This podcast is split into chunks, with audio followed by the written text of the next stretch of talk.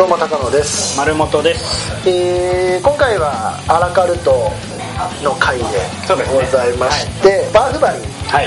話題になってますね。えー本当はやろうかとはい。いう話もあったんですけど、マラマさんが、えー見れなかったっつうことで、はい。残念でえーここでまとめてやっちゃおうはい。ということなんですけれども、その前にお便りはい。お便りをいただいております。というのもですねあのー、シネアカデミー去年はいはい。やらせていただいたんですけどちょっとそれに間に合わなかったはいはい。方、あのーからお便りいただきました。ので、はい。えーショードッグさん。あありがとうございます、えーシングに1票です。シングル。はいはいはい。アニメのはいはい。そんなにうまくいくわけないだろうって批判される作品かもしれませんが、はい。無駄に声優陣の顔が前に出ずにそれぞれのキャラが立った良い作品だと思いました、はいはいはいはい。ということであのシングに1票だったと。いただいます。はい、はいはい。アニメとさミュージカルっていうかさ、うん。アニメと歌ってあるじゃん。うんうん。実写より。うん。だからいいよね。そのミュージカル嫌いな人間。あー。アニメに関してはあの見れる。うん。あのやっぱあれだよね。その急に歌を歌うっていうさそのフィクションとうん。アニメっていう作り物うん。のやっぱ相性がいいんだろうね、すごくよかよかったっていうかごめん正直俺ごめん劇場じゃなくてアマゾンで見たんですけど。アマゾン？あアマゾンプライムで。あはいはい。ただだから。た。だだからただとかちゃんと払ってるよ。アマゾンプライムの会員費年間3000だろ 払ってますよ。あそうだからアマゾンプライムでねあのドキュメンタルがすげえだ、はいはい。有田と「週刊プロレス」とがすげえだって話をしてましたけれども、はい。マロさんそんな中最近お気に入りがあるんですよね。とっておきのはい。知ってるかなみんな？ファーゴって言うんですけど。何年前だよ今俺の中で話題沸騰のね。えっと今シーズン何本まで？いくといや僕はまだ今シーズン1を見てるんですけど、まあ面白いですね。あの困るのはでしょうね。うん困るのはあの海外ドラマ本当時間食うねあれ。そうね。どどうしてるのみんな。いやでもさ不思議なのがさ、うん。3時間の映画見るってなるとさ、うん。故たくなるじゃない？なるなるなる。でもさドラマ3本同時にうん。一気に見ちゃうっていうのは全然あるもんね、気づいたら見ちゃってるからね。うんそうっすね。はい。まあなんていう普通のあるあるな話をしてしまいました。がはい。でもう一件はい。お便りいただいてまして、はい。あの TK さんから、はい。あの毎度おなじみ TK さんからい。ただきました、えーシネマアカデミー拝聴しましたと、はい。お二人ともにコンサルタントの評価が高く評価も多めに聞けて大変満足しました。と、はいえー加えて高野さんのネオンデーモンの評価も聞けてあっという間の46分間でしたということで。あありがとうございます。の言葉をい。たごだいありがとうございます。あのこれ僕完全にメール見るので忘れてたんですけど、はい。えー丸本さんが主演女優に推薦した松本芽衣さんには非常に共感しますと共感する。そんないいんですか？いいんですよ。でもしご存知でなければ丸本さんには、えー上原カレンさんを推薦します。ということでですね、えー上原カレンさんちょっとどんな女優さんかなと思ってですねあの、はい。Google ではい。画像検索したんですけど、はい。ちょっと僕にはちょっとギャルすぎるかなうるせえ。お便りありがとうございます。主演女優賞はなかなか出てこなかったくせに主演 AV 女優賞は即答しましたので。腹立つわ。今も一押しですから。あの人はどうですか？誰青井空さんは。おじいちゃんかよ。有名でしょ。もうやってないのかわかんないけどでもあんま聞かないけどな。やってんのかな。でも多分もうなんか AV では出てないんじゃない？もう出てないのうん。あの及川直的な感じなんじゃないですか、及川直って戦隊もの出てたよね。出なかったっけ？え知らない戦隊ものの敵のあの女幹部みたいな出てた出てた出てた。うん出てた。すごいよね。うん。あのー、まさにシンデレラガール。すごいですよはい。ということで。及川奈緒さんを褒めて終わるっていう。はい、ありがとうございます。でバーフバリーですけれども。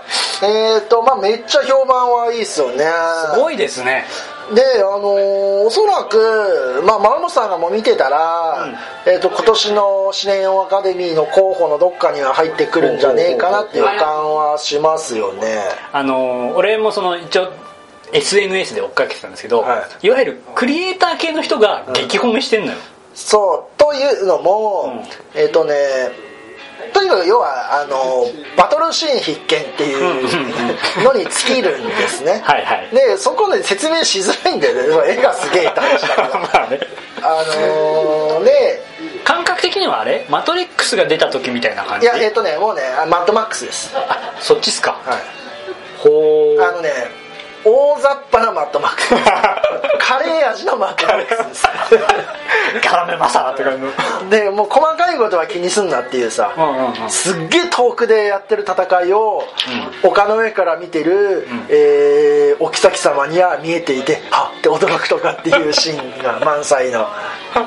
ただあのねあの筋書きはねやっぱツッコミどころが満載になっちゃうっていうか割とベタな話なんでしょ？ベタだし、えーステレオタイプなんですね、うん。主人あの主人公含め、ん。登場人物が、だからあんま筋書きは褒められたもんではないんですけど、で、えーバトルシーンがすごいので、えーマッドマックスのようにひたすらバトルシーンだけで作られた作品であればいいんですけど結構その筋も見せるのであだってめちゃくちゃ長くないですかこれ？長いです。長いんですけどえーっとねそれでも日本公開版切ってる。あ。じゃあインドインドだともっと長いんだ。ので結構ねシシーンが唐突に飛んだりもするああそっか。んですよ。でえーっとねえーっと今回や最近やったのは後編。はいはい。完結編というか後編があって、えー、と前半は何年か前に公開されてて、でそっちはですねもう明らかに前半面白くないっていうか、まあイチャイチャの話なので、うんうん。でしかもあの、ね、主人公がねとにかくえっ、とモテるというかあれですか理由なくモテるタイプですか？そうで余裕しゃくしゃくであとなんか知んないけど勝手にそのヒロインが川に手を入れてお昼寝をしてるんですよ、うん。その手に入れ墨を掘る 勝手に。え主人公が？とか 何その愛の表現？だ要はさその神話的な話を映画にしてるからん。神話とかだとそういうのもおそらくありじゃん。ありっつうかまあはいだけどそれをやられちゃうとちょっと厳しい厳しいのと、あとそのうん前半のヒロイン。あの今回の後半のヒロインはそのバーフバリのお父さんの主人公の、えーお父さんの話、ん。回想のね、うんうんそっちがメインであそれのお妃様がヒロインなん。ねでは主人公の、えー主人公のお母さん。がヒロインなんですけど、うんうん。えー、と前半はえー、とそのそのもともとのその王様とお妃様が、えーその兄弟王様バーフバリっていう王様の兄弟に追い出されて、悪いその兄弟がいて、はい追い出されてで,、えーえーでその今の主人公はそれの、えー赤ちゃんのまんまの時に捨てられてというかその、差別の姑が連れて逃げて、で姑は死んで、えーでそこの近くの村の人たちに育てられたっていう話なんですけど、えっ、と何の話でしたっけ？あでヒロイン。その前作のヒロインっていうのは、その昔のそのバーフバリうん。の王様の復活を、えー願っている人たちの集団。はいの女戦士。女選手ほうほうほう。で,、えー、とでその女の戦士が勝手に入れずに掘られちゃったもんで、何色気づいてんだと、でで作戦遂行にあたってお前外すと言われてほうほう。その色気づいたやつは任せられんみたいな、うん。うんだからそれはその女の人は身に覚えないじゃん。勝手に掘られたから、で私は大丈夫です。この目を見てくださいみたいな、私の決意を見てくださいみたいな。のででその司令官が目を見て「分かった」っつって「行け」っつって行くんだけどその主人公にナンパされてあっさりくっつくっていうですね。で服もなんか脱がされてなんかドレスみたいな風に着せられてイチャイチャするしだすっていうねミュージカルが繰り広げられてお前何だったんだあのシーンって。のとかすげえバカバカしいなって思ってこれ3時間みんなきちいなと思ったんですけどあのその後、えー突然回想になるんですね途中から。それお父さんお父さんの話になるんです。それ一作目の話だよね。1作目はだうん。1作目の途中からはもう回想詩になって。いきなりそうなんだ。へでそこはもうすごいバトルシーンが繰り広げられるのでそっからやっともう見応えがある感じになってでまああのアクションもですね、えーもうワイヤーを使った暴れん坊将軍みたいな感じ。見栄を切って、うん、暴れん坊将軍なんだ。アクションして見栄を切るみたいなさ、うんで、えー主人公には絶対矢も当たらないし、えー敵の攻撃は一切来ないっていう世界なわけですね、うん。で、えーあとはその敵役が人を投げて、えー主人公に向かって人を投げるっていうシーンがあるんですけどその時も一気に5人ぐらい投げて5人が飛んできてうん。主人公が下敷きになるみたいな要は漫画チックなうんうん。アクション。ほんとジャンプだね。うん、本当ジャンプの世界。です、が繰り広げられてでそれをすごい、えー、なんていうのかな？大スケールでやるっていうような世界観。だからまあ面白いん。ですけどね、えーただどう面白いかっていうのは言いづらいんですよね。まあそうそうだよ。マッドマックスだって言われたらそうだよね。じゃあ見に行けとしか言いようがないよね。ただそのマッドマスっていうのはストーリーが、えーシンプルだから、うん。あのストーリーに関してはケチのつけようがないというかさ、そそのシンプルだから。いいも悪いもないっていう話だから純粋にこうアクションとかその設定とかデザインだけを純粋に楽しめるっていう作品だったんだけど今回はそれプラスストーリーがあってそのストーリーが結構グダグダなのでそのマイナス点はある。そこ、えっと、バランス的にはでもどうなの？そのマッドマックスだったらさ9割アクションシーンじゃないですか、バフバリは56割ぐらいがアクションそうっすね。あーそうなんだえー6473ぐらい。63ぐらい。でね音楽がいいんだよ。え音楽ってあれでしょ？ハーヒヤーってあのいわゆるインドの。いやなんかねいやもっとねなんかね荘厳荘厳というかその勇猛な軍軍な感あじ軍隊みたいなのとかね。あのやたらなんですか？あのいわゆる典型的なインド映画みたいに踊ったりするわけじゃない？踊ったりもします。あそれもきちんと？そのさっき言った前作の「イチャイワッチャ」はミュージカル。あミュージカルになってるんだね。いやあのーもうここれはインド映画じゃねえみたいなさ褒め方もされてるわけ。ああインド映画だからどうどうこうじゃなくてもう純粋にエンタメとしてすごいみたいなさ。うん。えだからそのアクションシーンとかはすごいですよ。そのちょっとやっぱチープさはあるけどね。チープさはあるけども、えーそれ込みで、えーカタカナの面白いですね。面白いっていう、うん。例えばねあの俺が好きなシーンは、あのお城城壁の中に忍び込むっつうか、潜入すると,、はいはえー、と味方軍が、うん。その時どうするかっていうと,、えー、と木をしならせて、ん。ビヨーンって飛ぶパターンなんですけどはい。その時に、えー兵隊が盾を持った兵隊が5人ぐらいで飛ぶんですけど、あのなんていうのその盾を外側にして、うん。背中をくっつけるように、えー丸くなるんですね、はいはい。そうすると外側があの盾でこう樽みたくなるじゃないですか。筒筒状になる、ね、縦の筒みたいなね、うん。でそのまま飛んでくっていう。ですあの落ちて、えーま、普通のそれぞれの人に戻るみたいな、おー、まあ、漫画なんですよ。ちょっといいねそれ、いいんですよ。あれから300とかそっちのスリーハンドレッテレビもあるドスリーハンドレッドの影響は強い。ああそうなんだやっぱり。うーん。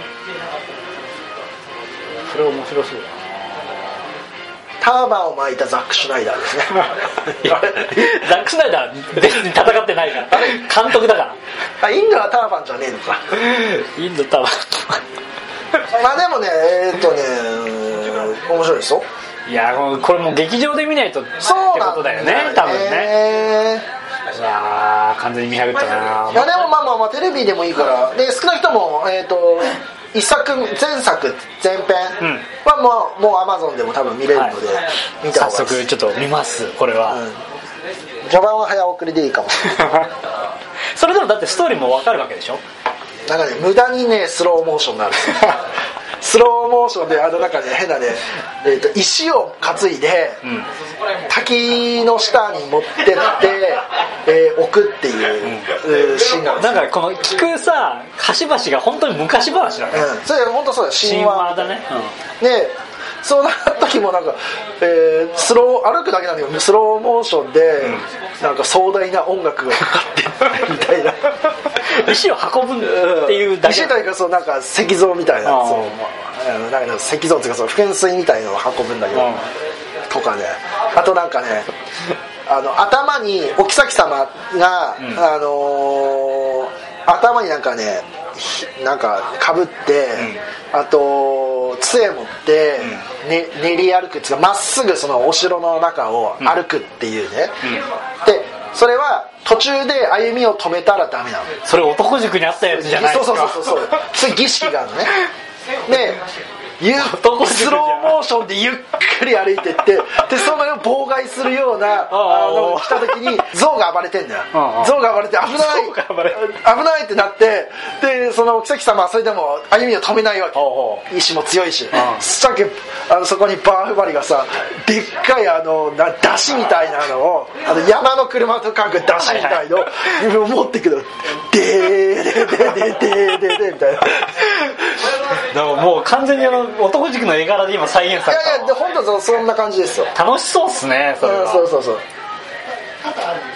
過去のいろんなそういう作品とかそういうのをこうインド風というかあれ大げさにしたっていう感じなのね。大げさ、うん、大げさというかねえー、そうね大行にしてるんだけど でもね構図はやっぱかっこいいところが満載で。えーいや俺予告だけ見たんだけどあのー、都名としてかっこいい絵多いなっていうのそうそうそうそうだからそれしか考えてねえだろっていう。ね あそうなんだ。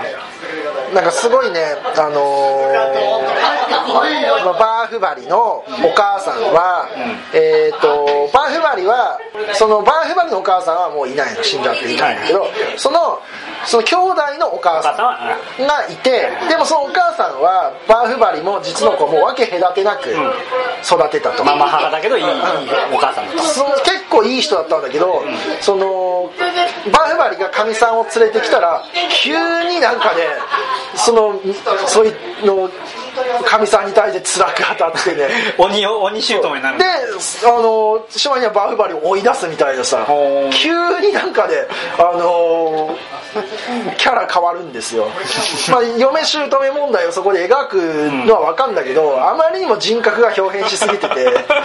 であなんか呪われてるとかじゃなく、うん。操られてるわけではなく、いや急にそう、うんでかみさんの方もやたら立てつくんですよ。その姑に対して。すっげえ最初から喧嘩腰なわけ。愚かななんとかよみたいなことを。その姑に向かって言うの。いやお前ももうちょっと言い方あんだろっていうさ。なんならそのバフバリ殺されたのもお前のせいだよっていうさ。っていうのがあって人としてあんま好きになれない人がいっぱい出てくるんだけど。そうなのいやなんか清廉潔白な人たちばっかなのかと思いました。えっ、とバーフバリは青年潔白もうステレオタイプのいい人。あ成人まさに成人、だからうんまあまあうん自分ごとには思えないわけですいやもう記号です、んうん皆さん記号、あうん。だからどっちかっていうとその敵のその兄弟の方がいいキャラなんだよね、人間味がありそうだよね、そうしたら。ねうんうん。いいキャラ。顔もいいんだよなんか あそううんいいええ顔してる。ねでその敵のその悪いやつは、ん。あのーなんか変な蛮族と戦うシーンがあるんですよ、ん。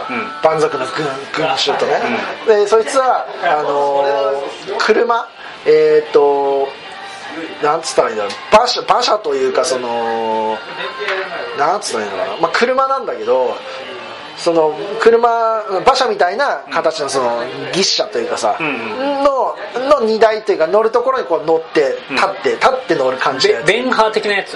なんだけどその前はえっ、とね、えー芝刈り機を上下逆にした天地逆にしたような、はいはいはい。刃が上を、上にがついてぐるんぐるん回ってて、でそのまま突っ込んでいくから、えー、とその刃でスパスパ。スパスパスパ敵を切るっていう。もう話聞くだけで楽しそうだなそれっていうマシンが出てきたんで。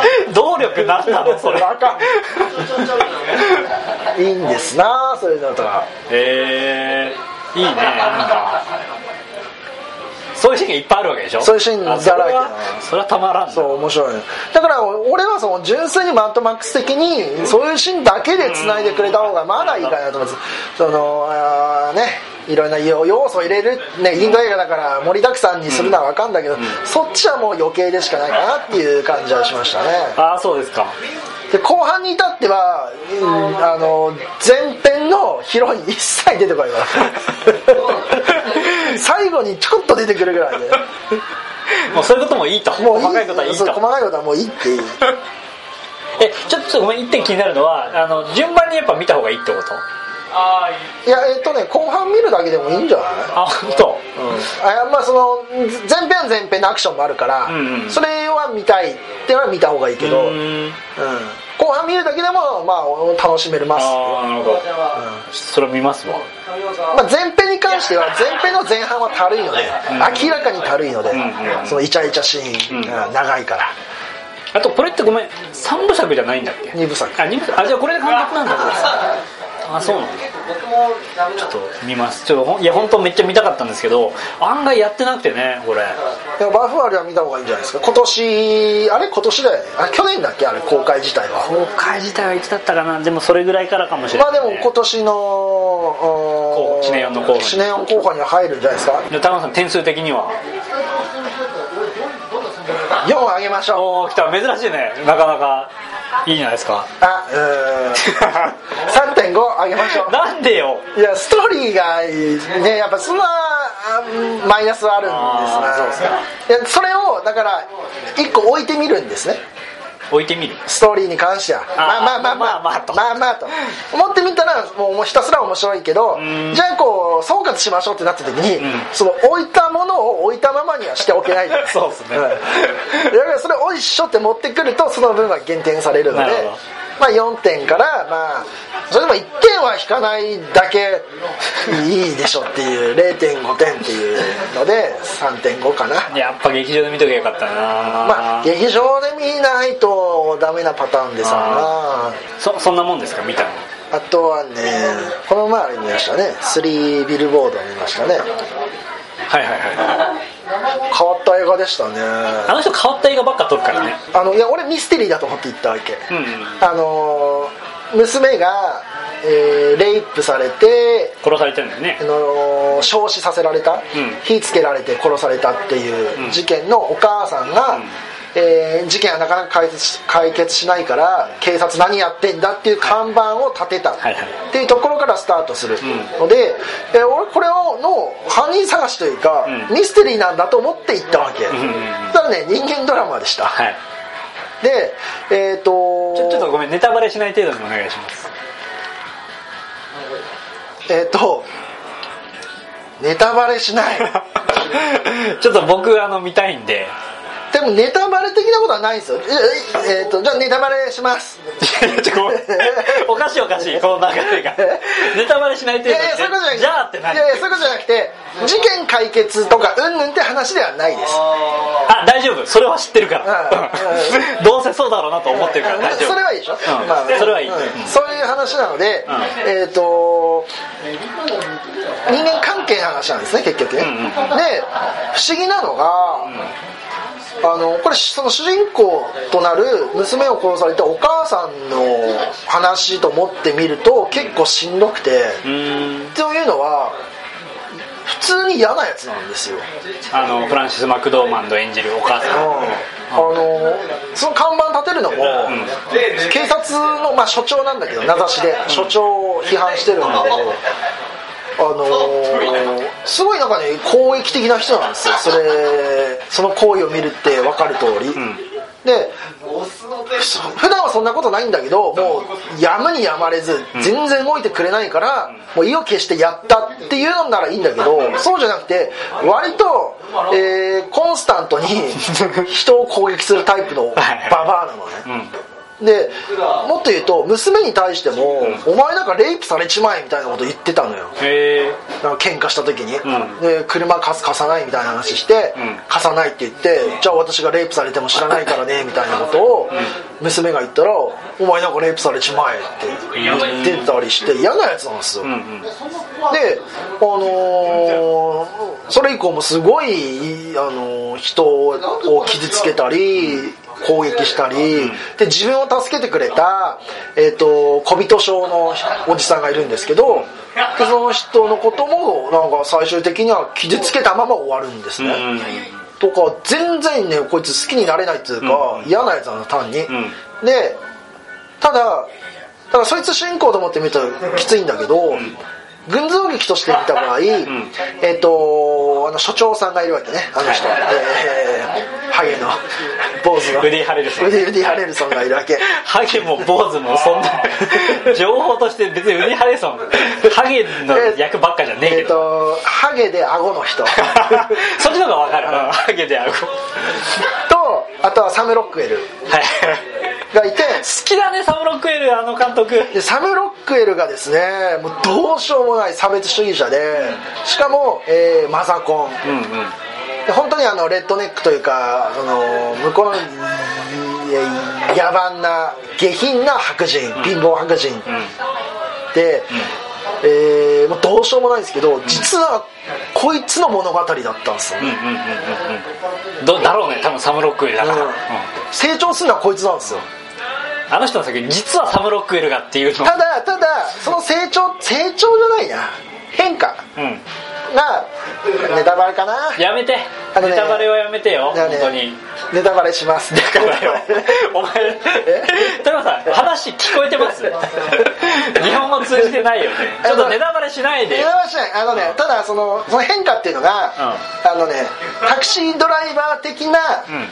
えーニュアンスというか風味に変化していくんですな。ほまあこれぐらいならいいでしょ？いいですいいです。うん。はいはいまあそのえー。結末はまた別は全然違うよ、うんうんうん。けどそんな感じになって「俺大丈夫?」みたいな感じになるんだけど、まあそれはいいですね、でそうだから変わった映画なんです。変わったね所長さんが責められてるわけですよね、うんでも結局警察はやるべきことはやってるわけ、ほんで本当にもう証拠がなくて捕まえられないだけなの、だから怠慢とかじゃない。うん、そのババアは本当になんか見当外れな嫌なことをしてるだけなんです、でもその所長が所長は所長でガンなの。これネタバレじゃない。うん。最初に言われるから、で所長は所長の悩みを持ってる家族もいて、であるその所長は所長のストーリーにもなるんだけどその所長は超いい人なわけ。あそうなんウディ・ハレルソンへえっていうねなんか不思議なねこれでそのサム・ロックエルは変化するんだけどそれは所長とのそのやり取りの中で。えそのババアとじゃない？ババアとじゃないあ違う。あごめん。それはさすがに俺も予想外れたわ。あのいや一見ババアとのに見えるんだけど、で最終的にはババアと絡む方向に行くんだけど、ただそのサム・ロックエルが変化するっていうこと自体は所長との関係性の中で起こるのね。ババアは関係ないわけ、うんうん。ババアはただ嫌なこと言ってるわけ、嫌なやつが嫌なやつに喧嘩売ってるっていうサム・ロックエルも嫌なやつだから。っていうなんかこう全然主人公と絡んでないところでのドラマでさえなんかすごいね不思議なシナリオでさ、うんうん。わかるわかる。でもねあのね悪くないんですよ。わかる。すげえわかるそれ読後感というか見終わったところは、あのー最後までババアは嫌なやつっていうか、まあ最後はなんかちょっとねちょっとなんか成長というかね、ちょっとした変化はババアも見せるんだけどそんな問題じゃないぐらい、えーベースが嫌なやつだから ババアは。あのーどうでもいいんだけどただそのサム・ロッケルのドラマとその,、その所長ね、所長はね、まあ、マルマさんもね考えさせられると思うんですよその、本当ですか？えー二児の父として。いやそうっすか。えーいやそのさその女の子2人いるんで。あここはちょっとまだまだ違うんですけど、嫁さんは若くて別府した そのその一言いる？ちょっと太ってんだけど。うんそこは似てんのか。うんうるせえよ。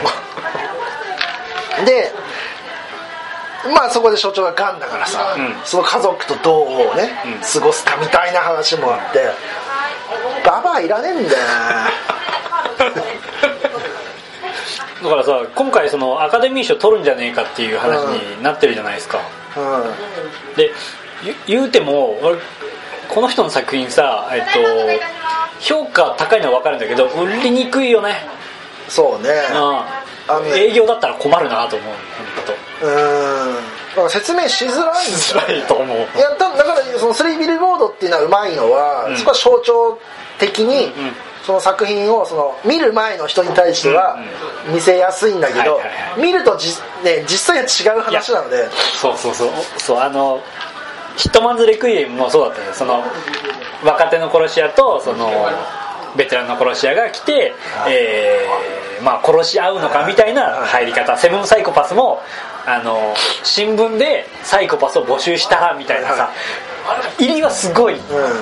まあ言言ってもちょっと小作品のさ、はいはい。B 級のアイデア作品みたいな入ってくんだけど、出口が全然違うから。そうそうなんだよね。面白い。面白いっていうか面白いのかっていう感じでしょ、えっ、とねおもしいや面白いんですよ興味深い。興味深いああなるほどね。うん。ただこのすげえ面白いっていうのではない。そう。それも分かんのはそうなんだよ。ああ面白かったじゃなくて、でも人生はやっぱそれなりには考えさせるのでただねあのねやっぱ裾野が広いアメリカならではの作品というか、日本ではなかなかこういうのは作りにくいだろうね。まあそうだね。まあこれのホラー版が白石さんってことなんでしょうけど。ん？どういうこと？ああそうあそうかそうか、うん。うんうんうんまあ不能犯まだ見てませんが どうなんでしょうか？どうなどうなんでしょうね。あの予告見る限りでは白石節があんまり感じられないですけど、まあドメジャーですからね。ねえちょっとどうなるんでしょうか。じゃあ次回は？次回はい。次回は「えーえーシェイプ・オブ・ウォーターはい」と「えーブラックパンサー」を見に行きます。はい。ので、見た方は感想をい。ただけますとあはいりがたいです、はい、ありがとうございます